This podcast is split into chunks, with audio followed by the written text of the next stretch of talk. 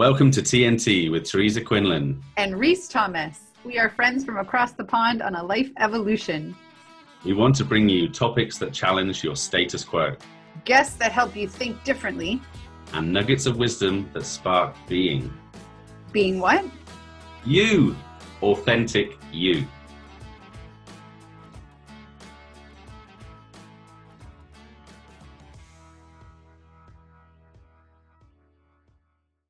Hey, TNT listeners. Today we are welcoming back Cecile Pierre. Our first episode with Cecile was our first episode this year, back in January, all that time ago. How much has changed? It was titled Live and Lead with You First. To tell you the truth, Cecile truly rocked our world. I mean, Teresa and I hung up and immediately turned to our DMing thumbs to express how mind blown and heart blown we both were with her straight speaking, her intellect, her accessibility, her work and her passion and her heart, of course. So we just had to, we had to. I know we mentioned it in the in the recording itself, but we had to invite her back to talk with us. There's so much more wisdom there to tap into, and, and so much more good stuff to share with our listeners. So we'll include the formal introduction in the show notes because you know we've already told everyone how amazing she is. We're just kind of desperate to to get straight into the conversation. So before we hit record today, we were tossing up a few ideas and Cecile has recently uh, released uh, her latest book, Human Centered Leadership. And within that, there's a principle in there which is um, about eight mindsets. And this was something that's particularly interesting to Teresa and I. We thought perhaps we could dive into that, uh, at least as a way of a starting point. And as you know, with our conversations, we'll just follow where the energy flows and see what comes through. Um, so, uh, welcome, Cecile, back to the show. And um, please share with us a little bit about how this eight mindsets formulates part of the, the thesis for your, for your latest work. Hmm. Thank you very much for having me back. It's really lovely to see both of you. Uh, I feel the energy coming out of the vacation. So it's really, it's really mm-hmm. lovely. It prepares me for mine coming up in a couple of weeks.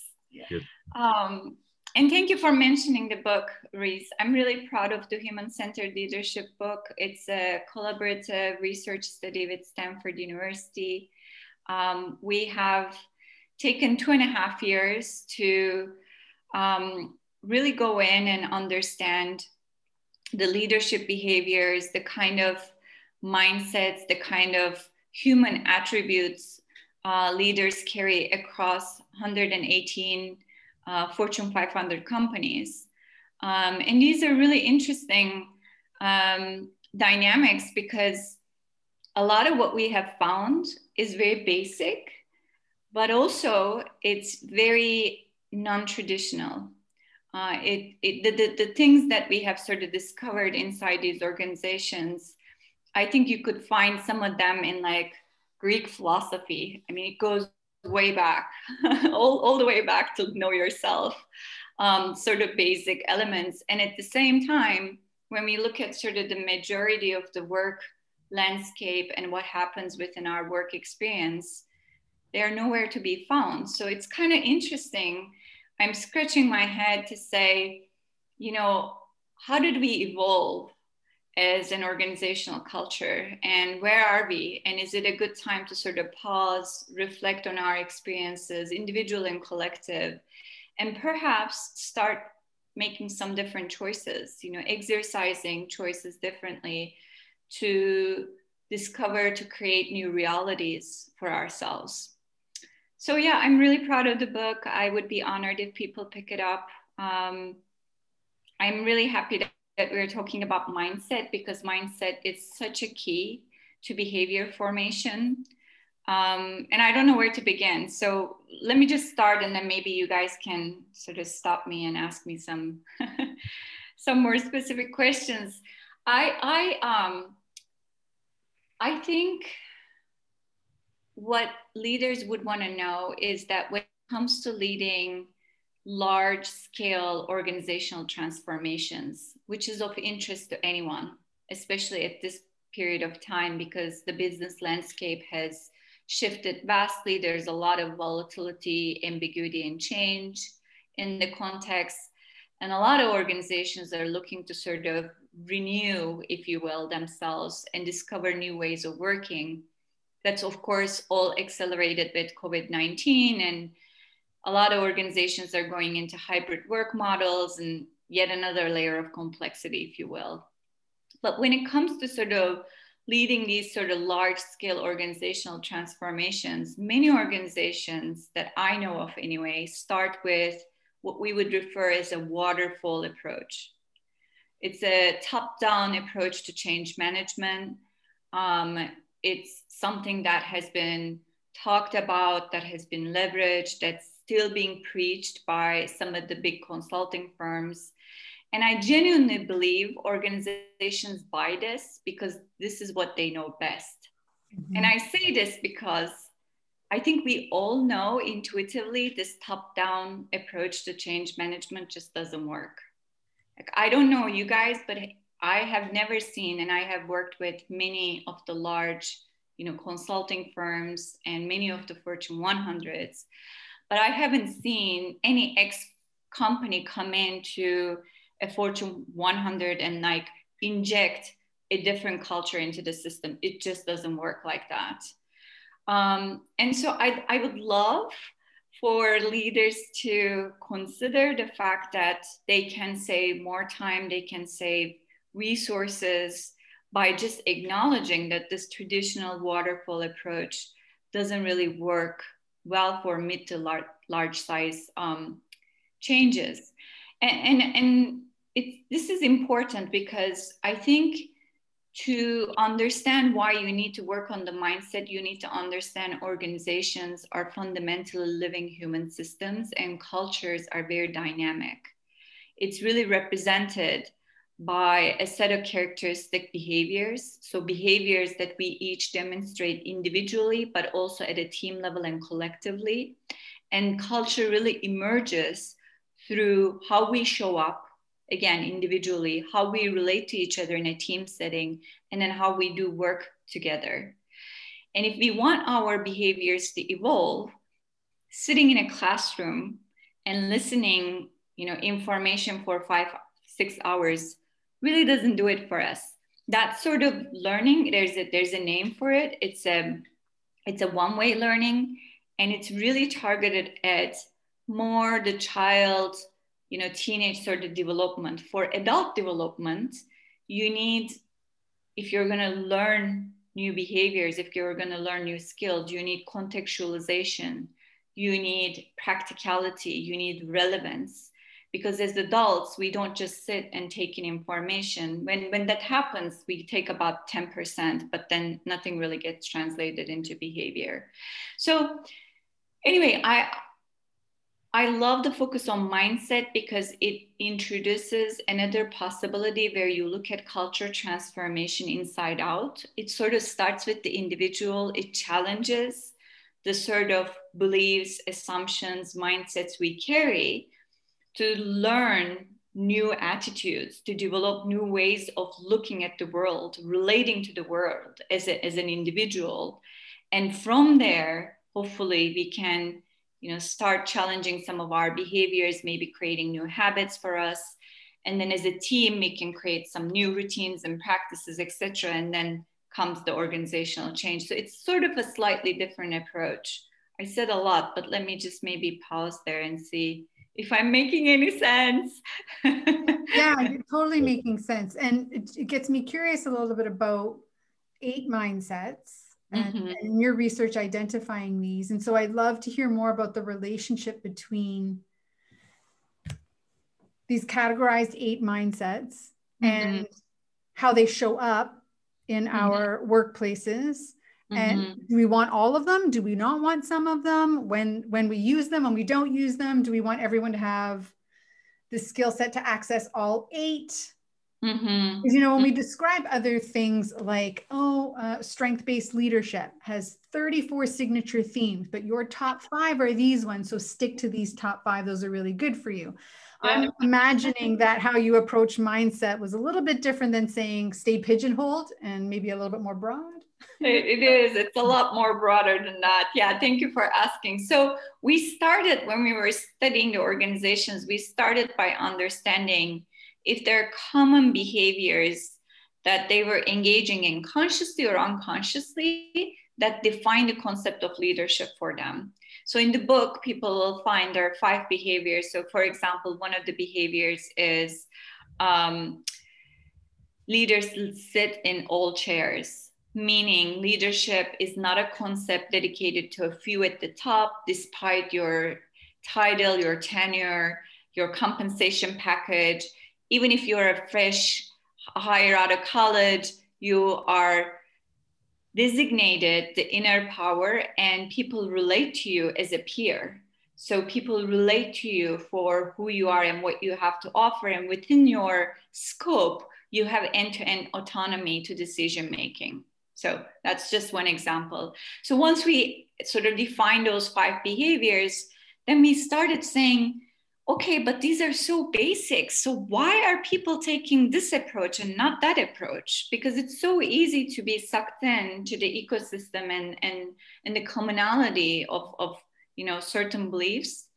Um, and, and this is where mindsets came to play. And there, Teresa, there were so many. I mean, we were trying to make sense. Like, is it this? Is it that? You know, is it eight? Is it hundred? you know, like it's really hard to land.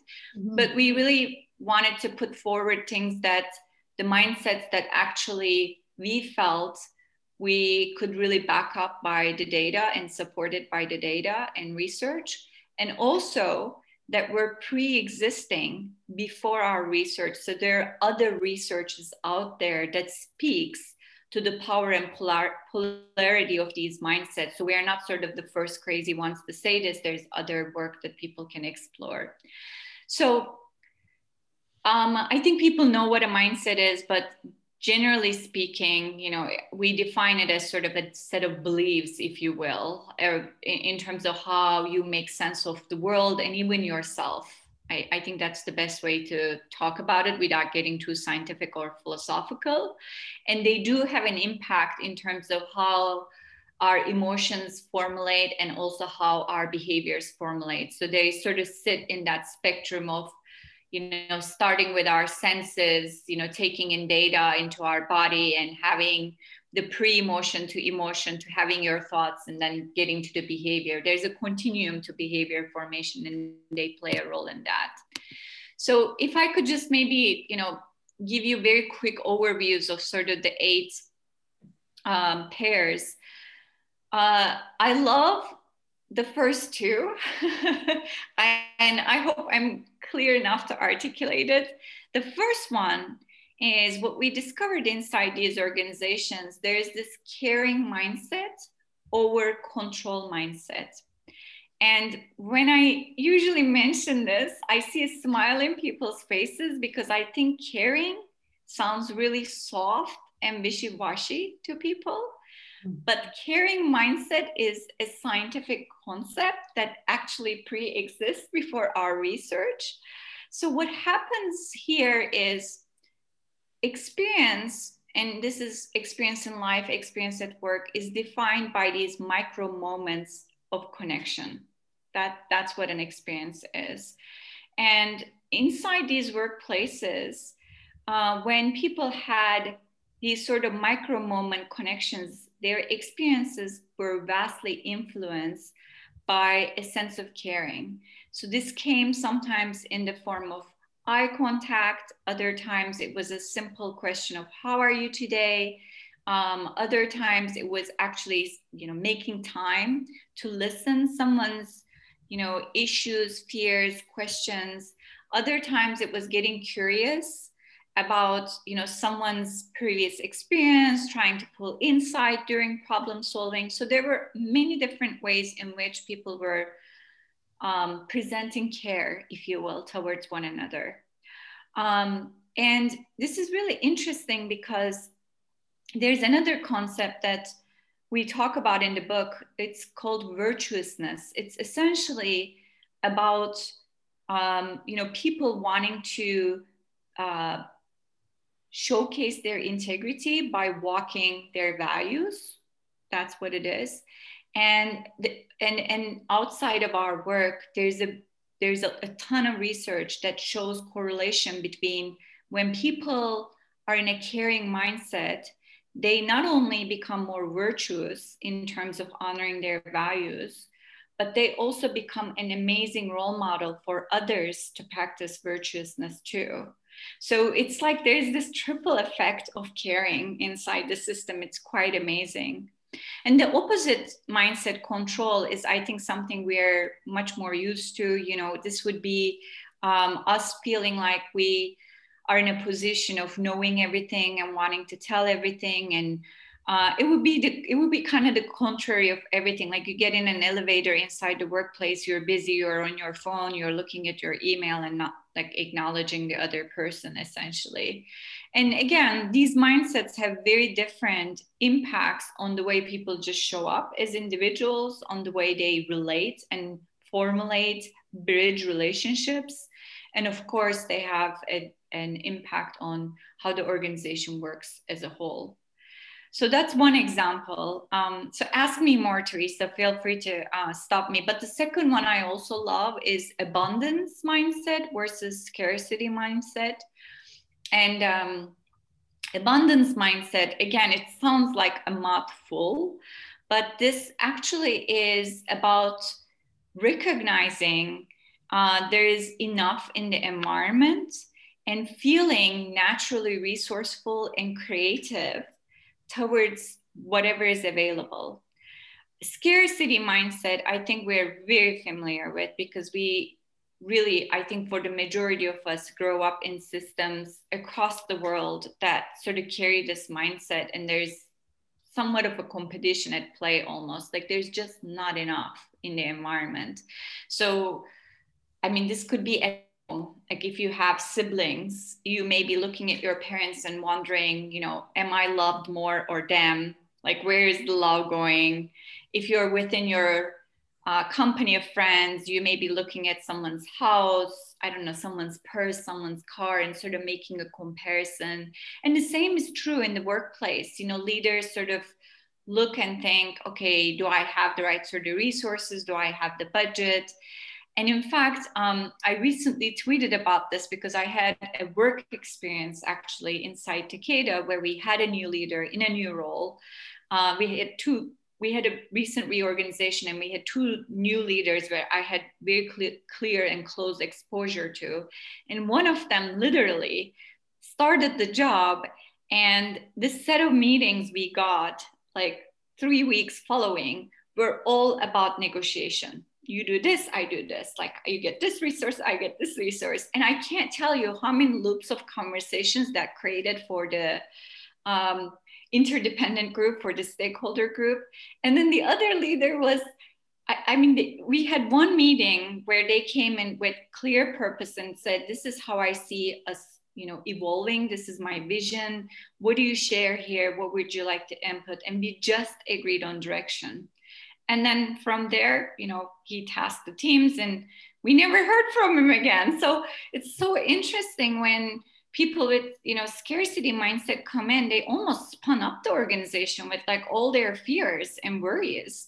And someone with an abundance mindset sort of has this you know displays the confidence and has the belief that no matter what, we will overcome this as a group. So let's focus on what matters. Let's focus on formulating a common purpose, common identity, and from there forward, uh, we can figure it out. So anyway, it's just very interesting. Let me again pause there, maybe. Mm-hmm. Yeah, because was there's a lot of stuff in there, a lot of really mm-hmm. golden nuggets in there. I'm sure Reese is like holding on to something that he's just like busting, waiting. to see what else is coming first. I'm holding back, but I'm sure you have something bubbling away, Teresa. Well, you know, there was a couple of things actually in, I think the first one, caring versus control mindset. Oftentimes, when we work with individuals, leaders, organizations, the word trust comes up quite a bit, right? Like, how do we build more trust? Specifically, how do I build trust with people? And mm-hmm. generally, when we're talking about like trust is a byproduct, it's a byproduct of consistency and behaviors and actions that you do. So when you bring up like this micro moments of connections is so valuable. That's why I just want to put it on repeat. Micro moments of connections mm-hmm. stack. To build a relationship that has trust at its foundation. but it's mm-hmm. the reverse of building the house because sometimes we have to do the brick by brick by brick layering and then put the then the foundation appears underneath it as opposed to when we build a house we put the foundation and then we structure the walls but trust isn't one of those things that's just like give it demand it it's there it's visible it's something that develops over invested time Absolutely. It's such an important point, uh, Teresa. And I realized I didn't really give you the definition of caring versus control. So, ca- the sense of caring um, is defined as sort of um, degree of affection and compassion people feel that that is being expressed towards them so it, you know when you and i are sitting in front of a computer and just having a chat like this it's it's the degree of affection and compassion i feel you may be expressing towards me and you feel i may be expressing towards you okay. Uh, Can, okay. yes yes. So earlier when you started, you said that you were so surprised that a lot of what you witnessed was even things found in like Greek philosophy. So when you just said like the degree of affection and compassion that someone feels for you, it popped into my brain of the four, four is it four love languages? Maybe uh-huh. I have the number wrong, right? And I was thinking, but wait, wait a minute. I would have to know how to speak their love language so that they can identify that what I'm expressing to them is affection and compassion. Because if, if they don't know what my love language is and I don't know what their love language is, and we're talking two different languages, they're not going to yeah. be able to feel it. Mm-hmm. and we talk about this in our household quite a bit in that look when i do this when i come down and i clean up the kitchen and i make dinner i'm like that's an expression of my love for you Mm-hmm. But my need for love, my love language is physical touch. And I'm like, okay, well, I need to know that because I'm doing all of this thinking I'm demonstrating love, and you're not interpreting that as. And so that open communication of being able to understand mm-hmm. what is it for the other person and can I deliver on that for them is really an essential part of our mindset development as well. Exactly. Yes, indeed. And there are great benefits to you know carrying a caring mindset inside a work environment. Um, so in presence of a caring mindset we recorded for example inside these organizations workers experience lower absenteeism especially in operational roles less burnout definitely greater teamwork and higher job satisfaction that's recorded through their employee engagement or employee experience surveys. And because of its measurable value, companies like PepsiCo, I've seen it with Southwestern Air, Airlines, Whole Foods. I saw um, two years back, I think. Zappos, I know they all explicitly include caring in their leadership principles. There's probably many more. These are the ones that I can just remember off the top of my head.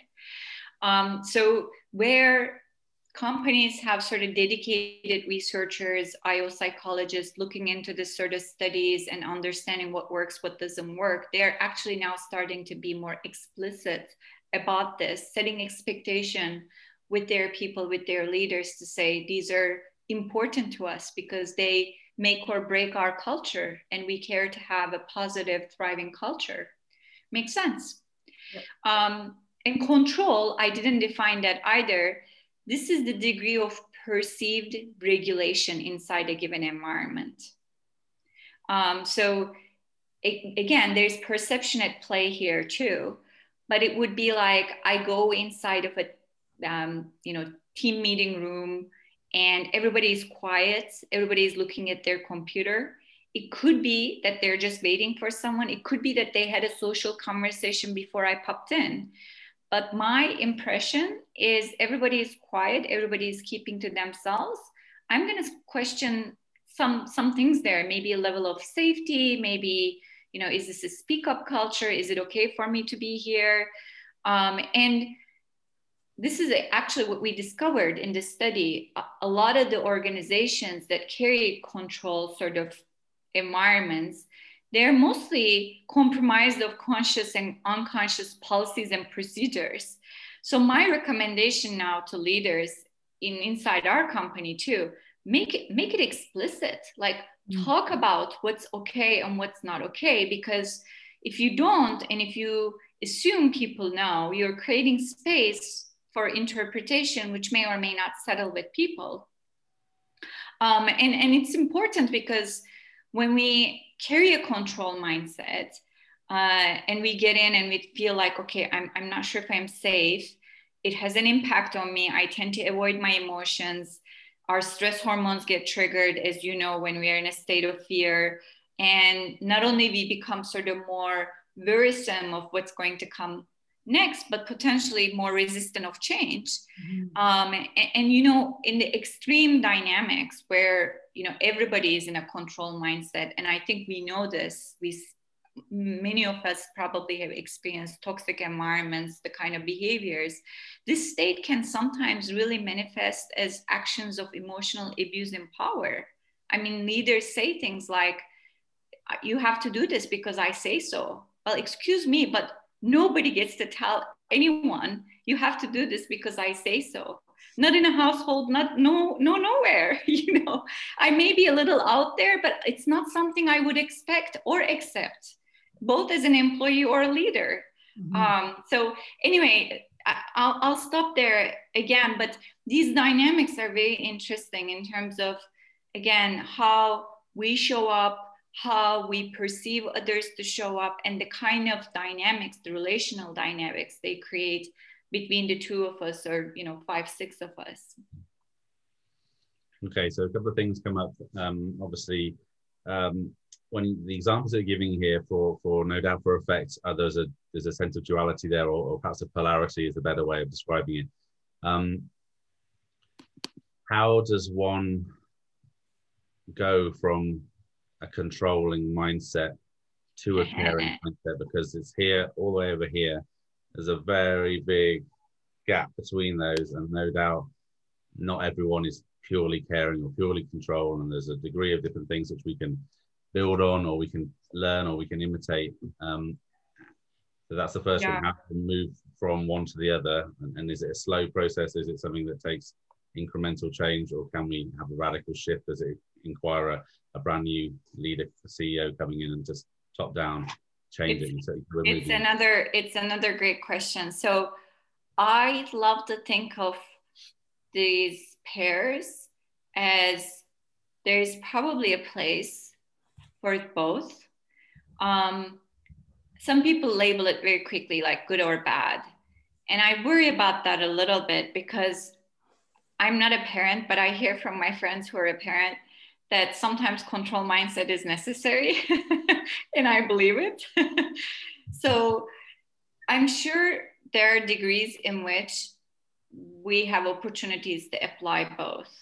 So i really don't want us to sort of label you know this is good this is bad. I think it's important to understand that we have options. You know as leaders we are not always expected to know everything to control everything. We can't really control people anyway. I, I, really dislike, for example, the word manager because of that, because it gives the impression that we can manage people. You can't manage people. It's just not possible. You can't even manage your children. Mm. Work can be managed. You can sort of divide and command and control that. But people, you have a chance to influence. And that is only if you have the relationship to influence. So, anyway, I, I like the dualities, Reese. I think what we want to offer to the world is that they understand their options and that they're choiceful about where they get to play because each choice has a different impact and perhaps they'll exercise one more frequently over another because it creates a certain dynamic that works better for them for their you know culture evolution. Now coming back to switching and mindsets i wouldn't make it unique to this one particularly but there is um, a practice in terms of how one shift any sort of mindset or or maybe pick out new mindsets if you will. Uh, it, it, it's on a spectrum so i can speak to that. And um, this is probably going to go against some schools of thought. So, you know, feel free to challenge me if it's not in line with your thinking either. But first comes acceptance. Um, a lot of schools will say first comes awareness. In my experience, in 40 some years, you can't gain awareness without acceptance. It's like willingness, willingness, you have to have the willingness to see yourself and the dynamics that you contribute to for what it is. Not to judge good or bad, but you kind of have to recognize how much of what how much of the reality that you participate in is really triggered by you.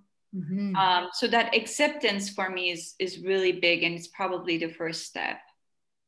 Then once you once you do acknowledge that, somehow, and this is the magic of life, it you start finding space for awareness. You know, you become more conscious of the experiences. That's the space that gives you the nuances. And you may say, oh, here I said this and it came back as this, or I looked here and the person looked there. You know, you start sort of associating what's happening with the give and take. And if you are still willing, there's the third step around attention. You sort of have a heightened level of focus around maybe some of the, I call it pressure points, tension points, because some things come easy to us. For example, I think by looking away. I don't know if you realize, even in this conversation, but when I'm looking to gather my thoughts, I look to the wall in front of me.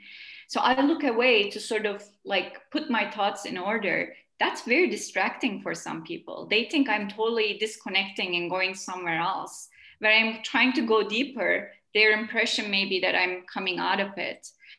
Anyway, so finding, having the awareness with the nuances gives you opportunities to pay attention, to focus on things that may not come easy to you. So, my, for example, uh, often effort is staying with the people. So looking and trying to concentrate at the same time it's difficult but uh, you know I, i'm putting an effort there.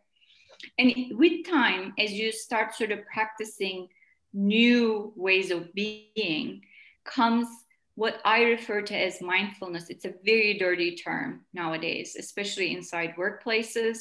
But for me mindfulness is really about sustained attentiveness because we think we go in like 15 minutes meditate and all of a sudden I'm mindful. Well, try really meditating all day long while you're working and keeping your harmony and peace inside while you're having problem solving heated conversations with people. Like that sustained attentiveness for me is really key. And you will find once you get to that level you, you're starting to embody the practice the new experience, so the new mindset in this case, and that will give you the concentration necessary for you to make the shift. It's just a biological thing. It starts a lot with the with the heart and then sort of goes to the mind and then comes back into the body. And once you truly embody it, um, then it becomes a new way of being this is my explanation and, and i'm sure there are many other ways that i personally am not aware of i hope this is helpful. Perfect yeah. I mean i was uh, i love the way you, way you took that and, and yes that idea of mindfulness. Um, for me it's something that's important to me and i i will take it a stage further um, and say mindfulness in action is, is a loving awareness. So if i can be generating and radiating that loving awareness throughout my day, not just when I'm meditating or not just when I'm on my own in a nice, peaceful, stress-free environment where it's easy, then you know mm. it's not really having any impact on me or the people around me. And and you were talking about caring, control, and you kept asking, you kept referring back to um, parenting, and I was thinking hmm, that's really interesting because I'm sure there's you could be caring in a controlled way, and you could also be controlling in a caring way, particularly for myself when I'm thinking about that. So there's always little nuances that we can um, phase into or phase out of and, and take pieces of this and pieces of that. And I, I know we're probably going to run out of time to go through all of the eight mindsets, but one thing I was wondering was whether there was a kind of um, a li- whether they were kind of a linear thing or whether there was a kind of st- uh, um, uh, what's the word? Do I go from having an abundant mindset? Can I then learn about having a caring mindset and, and wherever else we were going to go with these other things? Is there is there a is there a, a, a spectrum. Yeah. Spectrum. Yeah. There's like a sliding scale of when once I know what it is, what it looks like in action and how to demonstrate it, then I can intentionally choose to use the skills to demonstrate that yeah. mindset, which puts me in it, basically. Exactly. Yeah. Mm-hmm. Love that. Mm-hmm. Turn it on, mm-hmm. turn it off. anywhere in between, right? I could dial this one up or dial it Absolutely. down. A little bit of it reminds me of Daniel Goleman, um, his primal leadership and six leadership styles. And mm. two of the styles are commanding and pace setting. And those can be dirty or taboo words in the workplace as well as no, we don't like commanding and pace setting leaders. And like sometimes you need that leader to be commanding. And people want that as well because when we're in uncertainty, there's nothing worse than a wishy washy leader. Mm. But we need someone who can be decisive and can give the instructions that we're all waiting to hear. So we have some sort of semblance of calm and direction. Mm-hmm. And sometimes mm-hmm. we also need that leader to be snapping their fingers and going, We're behind the eight ball and we need to pick it up. But this, mm-hmm. Um, perhaps where we get a little muddy in our own assimilation of all of this information, mindset, leadership styles, principles, and on and on and on it goes mm-hmm. is that sometimes we believe we have to be one. Like I got to pick. I'm a servant leader. I'm a human centered leader. I'm a commanding leader, as opposed mm-hmm. to thinking these are all different principles, skills, philosophy styles. Let me just stick them all in my kit and learn how to use them when I need to use them. Oh, I love so many things that you said. I don't know where to begin, Teresa. Um, human beings are really interesting. We try to categorize everything and starting with ourselves, it's, it's really interesting. We try to sort of box ourselves and say, this is it. This is, this is what I aim to be. Or, you know, this is what I'm going to practice or preach. And I love the multitudes and um, multiplicities of our character. I, I just I love the grays. There's so much life in gray zone for me. It's not black and white. I mean, I I I don't know. I, I really wish that we could sort of discover underneath the gray there's there's a rainbow like there are all kinds of colors um, and and all of that is okay there's no good or bad, you know, fashionable, unfashionable.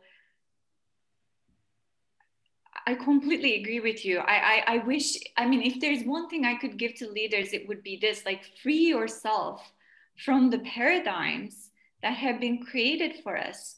We are not expected to be, you know, big, large, authoritative, wearing a dark suit, sitting in a particular title, driving a particular car, you know having an answer for everything controlling your emotions you know being a good partner. It's like man you can't really be all those things anyway. That's inhuman.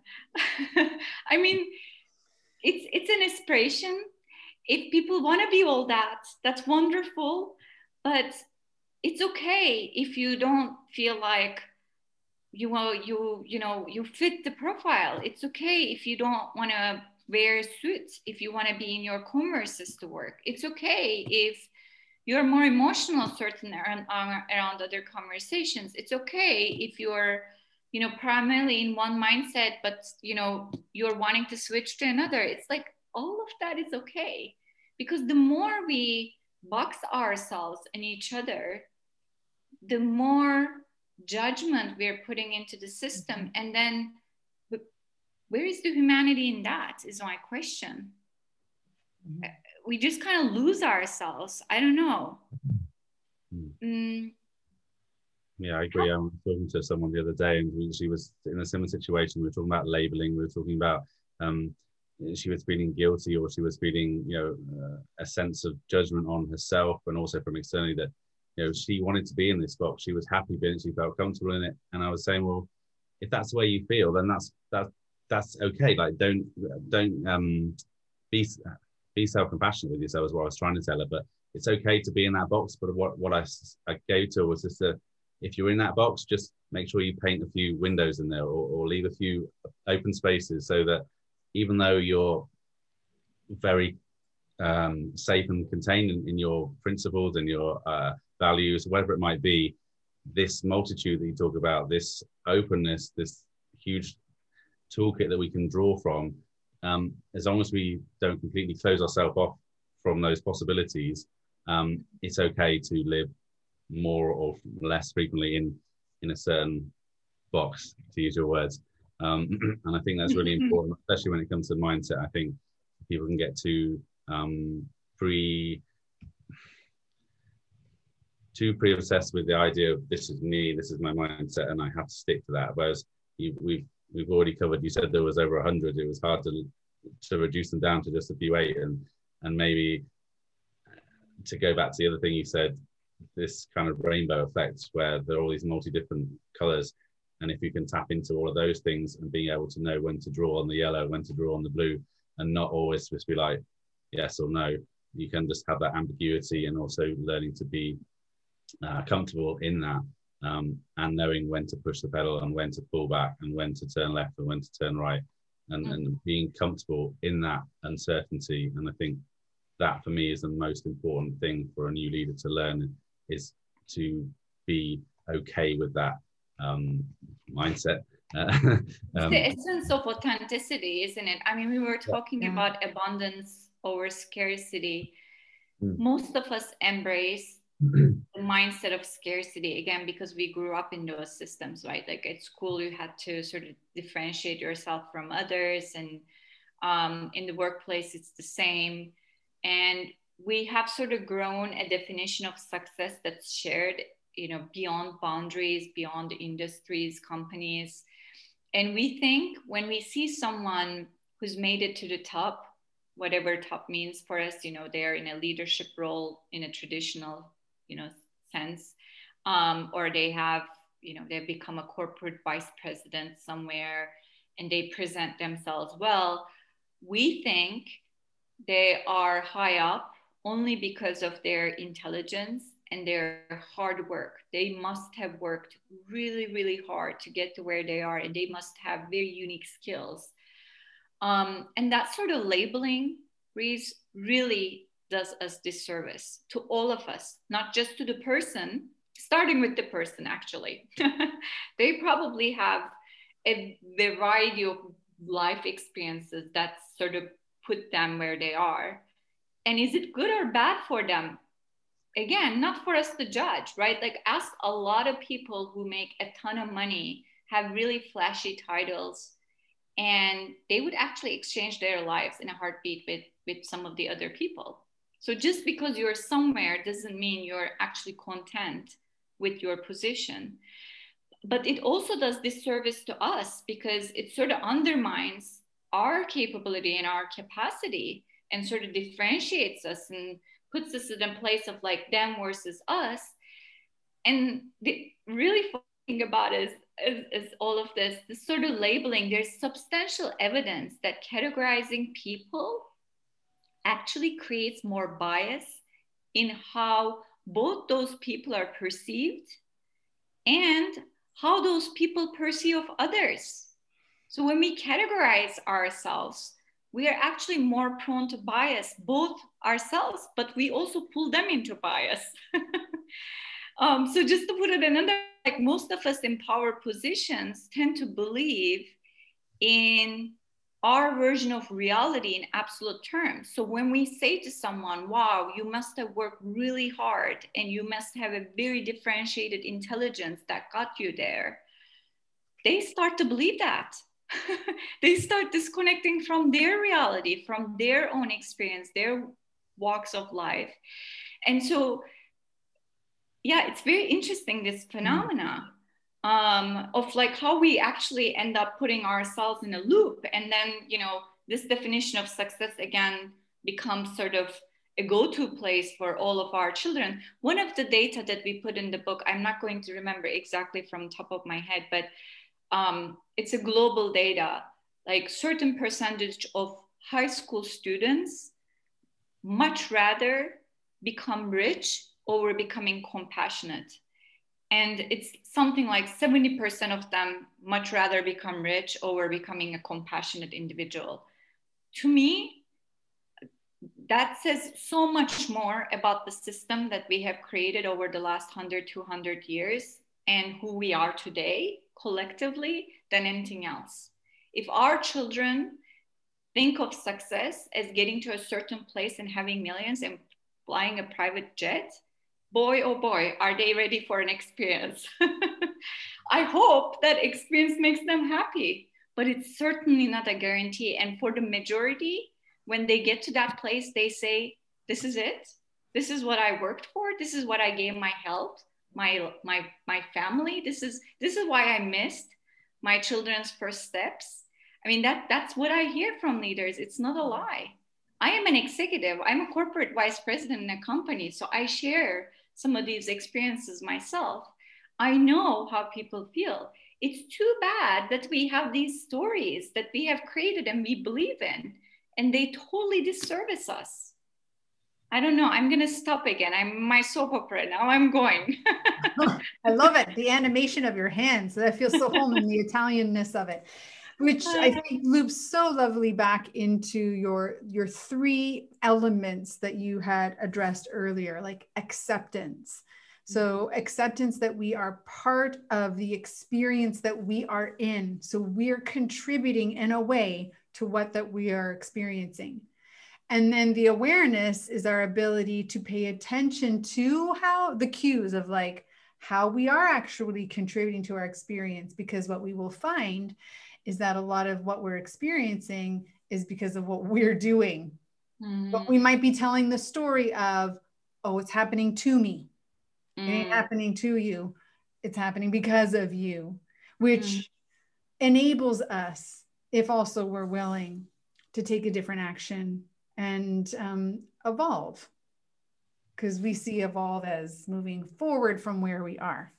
Mm-hmm. Love that. That was, there are so many bits and pieces of this conversation that I think listeners will be able to come back to and and and capture a nugget that they can then take with them and say mm, mm. i'm i'm going to even just give this caring control spectrum a little bit of a look at mm-hmm. when am i doing the micro doses of connections with eye contact maybe i'm going to try to up the ante on that a little bit and when might i be able to actually use that control mindset in an upcoming project and let me see if i can enable a tool that i can use that's really successful on this sliding scale um, so thank you so much for sharing that. And of course, listeners, you're going to want to find out what the other mindsets are. so be sure to pick up human centered leadership and dig into the content that's in there and assimilate that into your leadership practices. Mm-hmm. So before we get into our rapid fire Q&A. Oh. yes, people are going to want to find out best ways to be in touch with you or find more of your material and content? Thank you. I think um, LinkedIn is probably the best way to connect with me. I uh, I have to apologize in advance. I have always been incredibly responsive, and the last few months I have been less responsive. I do, but it takes me two weeks or three weeks to get back to messages. Um, but but I'm there and I am connecting when I can make time. I'm just not as active as as I used to be. There's just a lot for me to contribute at work, so that sort of takes away my focus.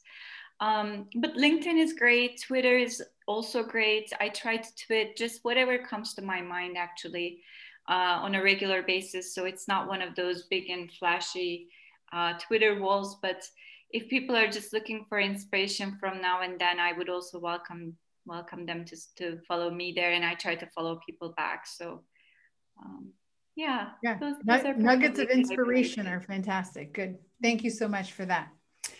Okay. Are we ready for the rapid fire Q&A? I guess so. Five questions. Number one, which emotion catches you off guard most often? I think the first time we we talked, I said anger because it was. Nowadays, it's more sadness. Mm. I find myself feeling sad, and then I, I say, okay, I, I, really. I need to snap out of this now. Like, I can't stay here. It's okay that I'm here and I'm connected to the emotion, but I need to understand what it's sort of signposting to me and then move on. I think it's been really tough for everyone with the COVID 19 and coming out of the lockdowns and going back to the lockdowns. And I think that emotion is surprising me nowadays. mm-hmm. Yeah. So you alluded to it a little bit. What do you do to regulate that emotion in the moment? Mm. So I have a practice. It's a really silly practice. Don't judge me for this, but I I go uh, outside of my office space, usually to the terrace if the weather is good, otherwise to the living room, and I lay on my back. I lay flat on the ground. I don't know if when I was in my mother's tummy, I was like not with enough space, but since childhood, that does something to me, especially when I'm sad it really helps me to sort of diffuse the emotion and I'll think about, okay, why am I sad? What is this really pointing to me in terms of my value? You know, what, what is it that's missing from the environment? And, and then I'll, I'll get up. It's sort of like a five ten minute practice. And it got me into trouble in many of the corporations. I have to say that. At Microsoft, it was okay because uh, it, we all were weirdos. If I could use that word, you know, like we were all bizarre. But then I came to Novartis several years later and I was like laying next to my desk and my boss pulled me aside and he's, he's like, you know, you really shouldn't do that. People think it's weird that you're laying on the floor. so I have a question. I have a question. When you experience sadness, where do you feel it in your body? It's usually right below my heart, actually. So I wonder if lying down, because normally when we're sitting a lot, we slouch. Uh, maybe. And, and, it and it just closes off that chakra. So I wonder if when you lie down, it opens the chakra and allows you to move the energy. Oh, that's just wondering because my my emotions get stuck up in my throat, and I also lie down, but I have to put my head like over the bed. Oh. to open up my throat chakra and oh. I can feel the oh. energy start to move but then I also have to take an action which is generally I have to talk to somebody because when it's stuck in my throat it means I'm not saying something you need to express it. Hmm. Yeah, exactly. Yeah. Um, okay, question three. That was a beautiful little journey there. What's next? What's next in your personal evolution? In my personal evolution. Boy, um, okay. I think I mentioned when last time we were together, I purchased something for my mom in Turkey, or I was looking for a, a house. So that that purchase has happened, and it's something that something more than what I wished for. I was looking for a small apartment. I ended up getting a very small, but nevertheless, house with a garden inside a tiny village. And I started wondering if I could spend more time there and write more. So it's something that I started slowly communicating to my company. Maybe I started exercising work from there a couple of months of the year and slowly, slowly, you know, diffuse out. mm. So that's what's happening with me. Mm. Reese's physical response to that was just like the kind of the exhale, like, ah, oh, that sounds lovely. you guys are always welcome with mm. your families too. we don't, so we don't have a lot of space, so we may just have to put you up in rooms, but nevertheless, you're. I could sleep on a floor. Super welcome to visit.